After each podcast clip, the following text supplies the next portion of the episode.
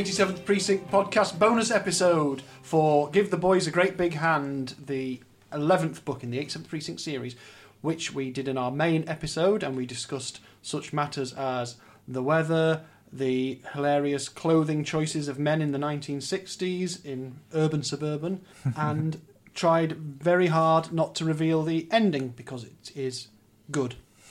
So we'll do our usual thing of having a look at the different editions we've got. We've all got different editions today, so perhaps uh, Morgan could outline his because I think you've got the the winner of Yeah. good editions. Um, yeah, I'm, I'm pretty happy with mine. I've got the the, the good old uh, green spine Penguin Crime edition, uh, th- three shillings and sixpence.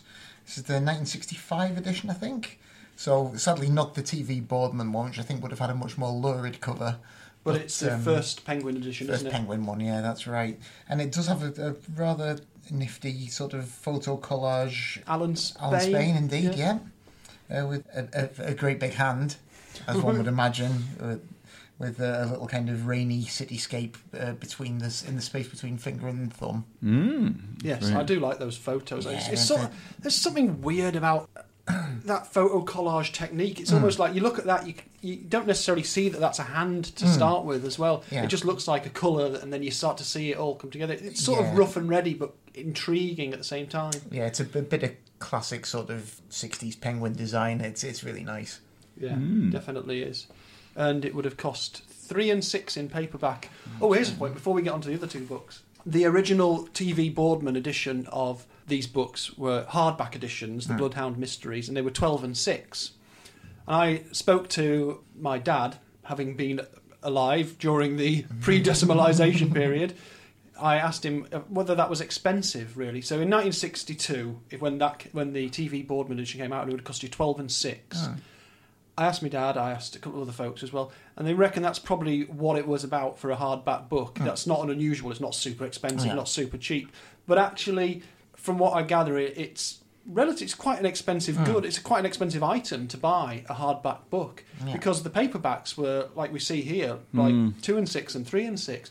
So the difference between how much a paperback cost in the early Hmm. '60s and how much a hardback cost was much more than the relative difference in the costs of them now. Yeah, Still quite expensive hardbacks now, though, They- are they they? are- they are yeah, pricey, but they're yeah. not like ten times more. No, expensive. no, like No. tw- twice as expensive, Yeah, or something three like that. times maybe. Yeah. But So say a new a new paper a new hardback might be sixteen quid, maybe, and a paperback would be eight quid. So it seems like yeah, paperbacks were much more accessible and and pocket money, not pocket money necessarily, Mm. but you know a lot easier to afford, and paperback and hardbacks were a bit more costly.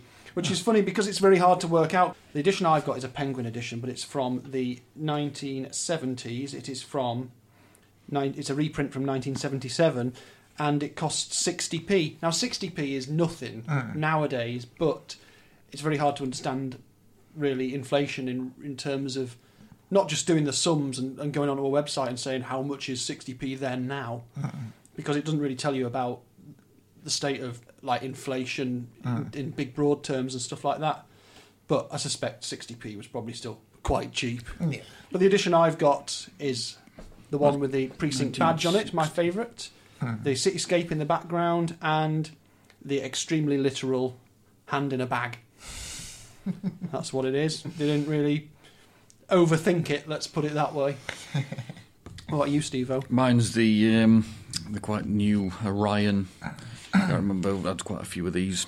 The nine, uh, 2004 Orion, which has a, a palm print of a very small hand on the cover, Well, which is a bit strange. what else is on the cover of that?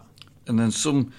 I think it's supposed to be the airline bag. But I don't, I don't Doesn't know. look much like an airline bag, does it? Really? It says oh, like a document holder. I don't know. It know. seems to have some hair in for some reason. And Some like plasters. I don't know. It's, a Let's bit- have a look. Doesn't- Yeah, that's because really. it's like got a case number on it, so it's It's like a docket. an Oh, I know what it is. That is an evidence bag Hmm. containing some of the black clothing that they have found Oh, in the book. But you would have to do what I just did, which was sit and work it out. yeah, it's a bit strange cover that. it is. It's got that font on that they use on all the Orion books as well, which I have seen Mhm. In some of the some of the new Doctor Who stuff when Hmm. that came back in two thousand and five. I'm pretty sure they used that font for some things. But that's just me knowing those sorts of weird things. So you've got the newest edition. I've got the second oldest, and Morgan's got proper. Steve, you've got to give Morgan's edition a sniff. That looks like it'll smell gorgeous. Yeah. don't know, remarkably It's not, not, odorless. not as musty as it could be. No. Oh, right. Well, that's a bit strange, isn't it? Yeah. Slight odour. Slight odour. Uh, I was trying to say something, then I couldn't think of anything. I think also yours is, is uh, obviously got the updated um, uh, dedication. It so I think yeah. it's slightly different to, to the standard one that he, he put in all the rest of them. So the dedication in the ones we've got, Morgan, I imagine, are to. Phyllis, Phyllis and and Rick. Rick. Good old Phyllis and I Rick. tried to find out who they were, but it's quite hard to just look up Phyllis and Rick and hope that you're going to find something on the internet. Phyllis and Rick. So yeah, Phyllis and Rick are either just Sitcom characters. yeah, they could be. It does sound like that, but they've left no internet trace Tragic. or none that I can find. I'd like to know who they were because it's just interesting. But there you go. Just fills in a bit more of the The, background. uh, the overlords have covered the tracks. Definitely has been raised from time. So we got a, a couple of listener questions. One that pertains to the 87th precinct in terms of what we're doing, which is from our friend Stella. Hello, Stella. Asking if, if anyone's made a timeline of the 87th precinct. Because if you're doing a reread, you, as she says, you can see that the early books are only months or weeks apart, but obviously the things like having kids, Carella's kids, Mm. are only teenagers by the end in a series that's run from 56 to 2005.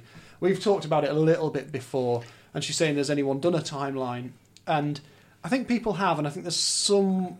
You can, if you hunt deep enough on the internet, you'll find something. I kind of started, but uh, Well, as yet incomplete.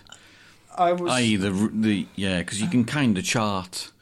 Yeah, Um, you can do it, and it can be done. And the only person I know that's done it in a published format is I've got a book in my hand, which is the Boys from Grover Avenue by George N. Dove, which does have a proper attempt at doing the timeline, although he has to make some a chronology. That's a better way of describing it. He makes some changes around to try and get things to fit. I think suggests that certain books are before others. But the problem is, of course, that was published in 1982, Mm. so mm. the series carried on at, until 2005. So it would be something I would like to put together at some point. And the thing is, though, it would require me reading ahead so much that it would it would drive me completely mad. Perhaps we'll cobble together one towards the end of Yes. the after we've done a sufficient number. Yeah. Because at the moment they're kind of just running on in uh, in almost real time, aren't they?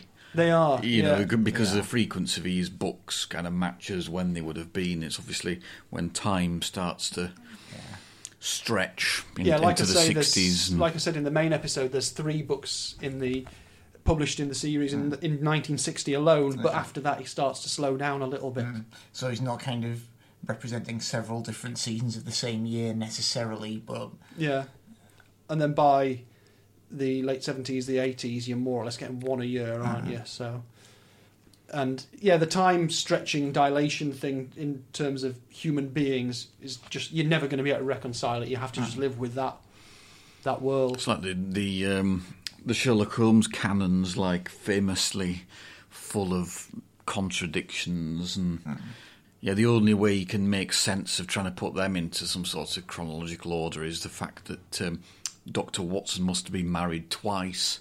Yes, you have Uh, to and yet- retrofit it, don't you? Yeah, because it it just doesn't work if if you make the assumption you're only ever told about one wife, but they just don't make any sense unless you accept he was married twice, Yeah. which is a bit mad. It's amazing though, because obviously it matters so much to fans, Mm. but if you were as an author were trying to keep track of that, you'd, you'd just be spending all your time going, "Oh, but I can't do this, that, and the other." Yeah. And there's nothing you, worse than the idea of stifling your storytelling Mm. for the sake of saying, "Oh, but I, he was supposed to be in Peru in that year," Yeah, yeah. whatever it is. yeah, haven't spotted too uh, really anything so far. No, I don't, I don't think there's anything Um, contradictory in, in the 87th precinct timeline yet. Anyway, There may be the odd thing, and then obviously there are things that he has to update to make it just make sense to the reader reading whichever particular book it is, because yeah. you can't keep when he's writing in the 80s he's not going to keep referring back to people's military records in the Korean War necessarily. Yeah. So he, so he just shifts which war they fought Yeah, in, doesn't absolutely, he? yeah. Clever That kind little of things thing. like because uh, Lieutenant Byrnes is, you know, we hear about him as a young patrolman in some early books, and it actually gives you specific dates in the twenties or thirties or something. Yeah. So it can't possibly be, you know, the same guy. But of course, it is because it's the magic of literature. Indeed. Talking about magic, and it's a magical season because we're recording this in December. This is our office Christmas party at the moment. We are covered in Christmas cake crumbs Naturally. and full of pudding. Absolutely. But we have a question from a long-time listener and person who is just somewhere else in the same house as me at the moment, Lorraine, who wants to know. I can't wait to see your faces. If the 87th precinct were to stage a version of a Christmas Carol, who would play whom? If what? So, Charles Dickens' A Christmas Carol, the classic right. Christmas story, if you had to transpose our characters into it, like the Muppets did, who would be who? See, that's it. It's very, it's a trick, tricky know. question. It's it's almost nonsensical. Who would be the ghost of Christmas past, present, and future? Who would be Tiny Tim? Who would be Bob Cratchit? Who would be Scrooge? Would Scrooge be Andy Parker and they're trying to um, Uh, perhaps, yeah. Yeah. I don't honestly. staff it? Well, I'll tell you what, of course, he did do a Christmas book, an illustrated kids style one, didn't he? He did, Of the yeah. 87th Precinct, which we're not going to get round to because canonically it doesn't turn up for another 25 years or something like that. So it we'll, might, do- might even be later than that. It might be in the 90s. Which, we'll get to it eventually. which might actually be the answer to this Well, question. Possibly. Uh, at the moment, I'm going to guess that maybe Bert Kling, due to his relatively young age, is going to be Tiny Tim. Oh, bless Uh, his is- little is- blonde is face. Carella going to be um, Bob Cratchit? I would have thought so. I think the everyman in the story who's affected by the things going on around him. It's very difficult. I would like to know who would be the boy that Scrooge tells to go and buy a large turkey. Oh, yeah. Or was it a goose? I don't know in the original Dickens. I, I I know it mainly from ridiculous adaptations. I, I've actually read Dickens either. I'm Yeah, I think we'll stick with the Muppets Christmas Carol. That's the best one anyway. It's a very good one. It is a good one, yeah. Or Blackadder's Christmas Carol, Well, which magnificent, is obviously. absolutely excellent. Yep. especially for Nicola Bryant, the who plays his niece in it, with the most screeching, terrifying laugh. and I know that is because she's in Doctor Who, mm. or was in Doctor Who, and she's great. So I just yeah, it's a very difficult question to answer. We've cast a few roles there. Yeah. We're doing all right. We'll Um, we'll do a you know Pete we'll come Byrnes across one of the ghosts. in Yeah. the thousands of years it's going to take us to get through this series, it's inevitable that at one point we'll do a Christmas based book, you know, where a crime Mm. takes place at Christmas while we're recording at near Christmas time. So Yeah. we'll go full Christmas then, I reckon. Anyway, as it's nearly Christmas, this is the present to that I'm going to present. The present I'm going to present? Is that what's in your box? I've got in a locked in a mystical box next to me. It's Something that. I bought for myself. I must say, I couldn't resist this when I saw it on the shelves in a bookshop in Leek in Staffordshire. I say a bookshop, I mean a charity shop. it was four books for a pound. I only bought this one book. I could not leave this book on the shelf. Okay. And when I present it to you, you'll see why. I'm going to pass it over, and I'd like Steve-O to perhaps describe it to the to, to the to the listeners. What a- fuck. Oh my lord! wow, This looks amazing. this this does look amazing. It, it's a um, it's a book, and it's well Roger Moore and the Crime Fighters, and there's a picture of Roger Moore, and then below it, I don't know, some children, a, a child being grappled, a, ch- a child pointing to a policeman, and then a policeman with a sniper rifle. So, well, The Siege by Malcolm Hulke. yeah, this seems Malcolm Hulke. I'll- I'll tell you about Malcolm. Oh, Hulke in a oh, bit. oh, we've got more on Malcolm Hulke. Oh, That's yes, always definitely. All right, okay. So Roger, so there's th- there was three, with a further three in preparation. Amazing. Illustrated by Ray Mutimer as well. I don't know anything about Ray Mutimer. Wow. Well, some of the illustrations in this book. Basically, it's a paperback book. It's a children's book by the writer Malcolm Hulke, who's a author and writer of TV screenplays, screenplays, TV, you know, TV Yeah. stories, and it's I'm just reading this. It uh, it's the siege, the African, the, the the visa office of the African Republic of Wallin, Wallinga. it's a children's story that is I don't want to say it's it's got dubious treatment of race in it. Mm. But basically Roger Moore's name is on a series of books where a bunch of kids solve crimes starting with this one that involves an African embassy but also involves involves someone trying to disguise themselves by going to BBC TV to claim that they are being an extra in an episode of Doctor Who that's being filmed to try and infiltrate. I haven't read it yet. I haven't read it yet, but I've put two little two little markers in there, Steve. You might want to look at them. Roger Moore appears in this book as a character, Cool. as well as himself. Those two markers represent Oh, where, right. where Roger Moore first appears, Well, I'm and he's trying to- suspicious of stuff. Can you help Mr. Moore? The heavy jowled man was saying. Roger Moore's casual jacket had a small herringbone pattern, the type that confuses a television camera's electronic eye. Well, there we go. Hello, Hello. I'm awfully sorry about this. I only just got off the plane. I had to rush here for an interview. Well, this l- does look good. And what's even better is it's completely misprinted. So? So there's it ends on page 156, Oh, yeah. but if my And then it goes back to 129. My little tab in here, it's pages 129 to 156 are printed in the book twice, but there's no page 97 to 128. Oh no! So I've managed to buy a book from a charity shop that stars Roger Moore and a gang of children crime fighters. Or this is the book where they're put together as a as a team of crime fighters Wow. that has been misprinted, but includes the sequence in the B- set in the BBC with Roger Moore printed twice. Well, you know, it's the bit you're going to want to That's reread, the bit isn't you it? want. So, Well, crikey. what a terrific find. I mean, The Wallingan Embassy is the um, under siege. it's terrifying in a way because who would did this happen did are there books by other people where they just other film and tv stars where they just appear in them as themselves who came up to him and went rog i've got a proposition What uh, what year is this? it? 1977. well i'll tell you about malcolm hulke who wrote it and the reason one of the reasons i bought it apart from the complete ludicrousness of it being a book about roger moore and some children fighting crime in an african embassy Same year as The Spy Who Loved Me. the the best bond film Mm, indeed. Malcolm Hulke, I know the name because he wrote for Doctor Who.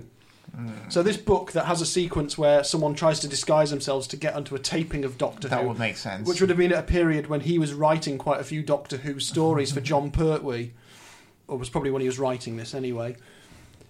He wrote some of the Target adaptations of his stories as well. He wrote for Patrick Troughton and Jon Pertwee. He hmm. wrote Invasion of the Dinosaurs, which famously has these terrible rubber dinosaurs attacking London, being brought there with a weird time machine. Brilliant. And he also wrote Frontier in Space, which is a six part political epic, which runs into another Dalek story afterwards. Hmm. And so I saw the name, I thought, I've seen that name before. And then The Siege, Malcolm Hulke. You turn the book to the front, and there's Roger Moore looking out from a photo inset on the front cover. Mm. Fantastic.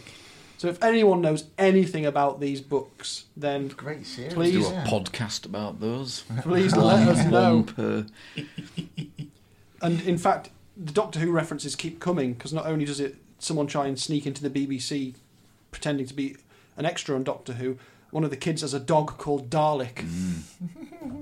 so there you go. That's my Yeah. super treat that I Well- Well, it, it is a super treat. Well, and well done, and well done to the incredible Mal- Malcolm Hulke as well.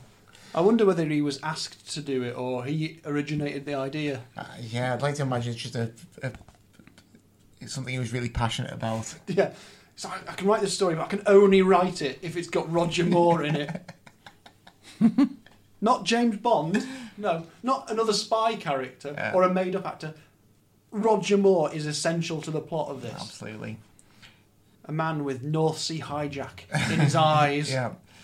Are there any sequences where he arches an eyebrow? I certainly hope so. I imagine. I'd imagine like so. to have that described to me. He is described as very handsome. Well, naturally. they- they're not wrong. Yeah, certainly not wrong. I think I've lost. Adolf Hitler gets a page on 88. Roger Moore beat, beats up Adolf Hitler. It turns out he was alive all along. I brought him to my interview at the BBC. The white man's mind is very strange. They believe all sorts of nonsense. Anyway, this helped Adolf Hitler 2,000 years later because the Jews weren't very popular. I think Malcolm Hulke's tried to incorporate quite a lot of political thought into this children's book. Hmm, in a, A less young- than sophisticated manner by the sounds of things. Yes, I think it may be a little clumsy to read these days. In 1934, something wonderful happened for Hitler. A young Jew whose relatives had been put in prison in Germany went into the German embassy in Paris and shot dead a German diplomat. This gave Hitler the excuse he needed. The following night, his supporter turned up. Bloody hell. Doesn't say, doesn't say bloody hell in there. Roger Moore turned to the camera. Bloody hell. What I'd like to do is to get our friend Rob Charnock to read an audiobook version of it Yeah. and do Roger's voice because he's quite good at it, isn't he? He is. Magnificent. Yeah, that'd be a good, just whole episode of the podcast instead we- of we- talking about. I am going to. Well, you know I don't like to spoil books, but I'm going to read the end of the book, given that there's 35 missing pages out of it. But after the rehearsal, everyone went to the television centre canteen to have tea before making the actual programme. Bonnie, Darren, Bill, and all their parents pushed two tables together. To Bonnie, sorry. to Bonnie's amazement, Roger Moore came over to speak to them. Hello, he said pleasantly. I'm Roger Moore. I know, said Bonnie, her face burning. You kids did pretty well, he said. And uh, Dalek, said Darren. Roger grinned. Yes, and Dalek. So I've got an idea to form a club called the Crime Fighters for kids like you. Do you mind if I pull up a chair and tell you about it? So Roger Moore's forming a. A gang, so we can get kids together. Amazing. Just send them out to do the work of the police. Yeah. One of whose face is burning, and he doesn't even think to put it out.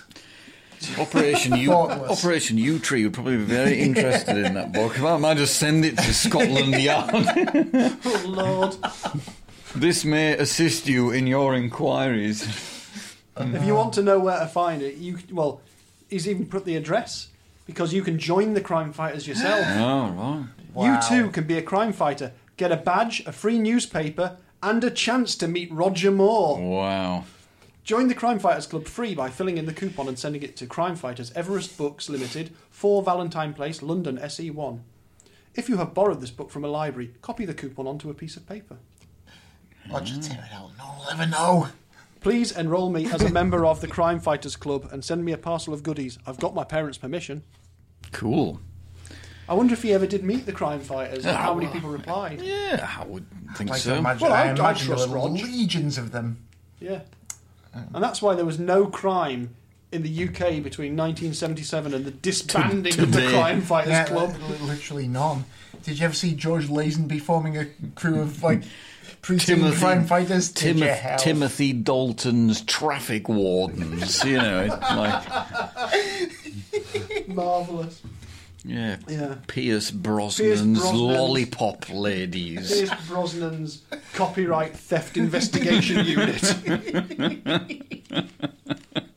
Yeah, don't think so. and Daniel Craig's done nothing. Yeah, Absolutely, he's not interested. Daniel Craig's VAT evasion troop. Oh, lordy be. Do you want to be a fill in the coupon? Customs send to Customs and Excise, Whitechapel. Hmm. Oh dear. Well, there you go. So that of all of the strange little sideways leaps we've taken, I didn't expect that to be the one that I'd be talking to you about today. But I found this book, and I felt we needed to. Well, I needed to share it with you, my good friends, and I felt we needed to share it with the world. I th- Well- think it's worthy of discussion. I'm, I'm glad that we've uh, glad that we've taken a look at that. Okie doke, I think we'd better leave, leave the listening public to more sensible things by saying goodbye like this. Goodbye like this. Goodbye. Goodbye, like this.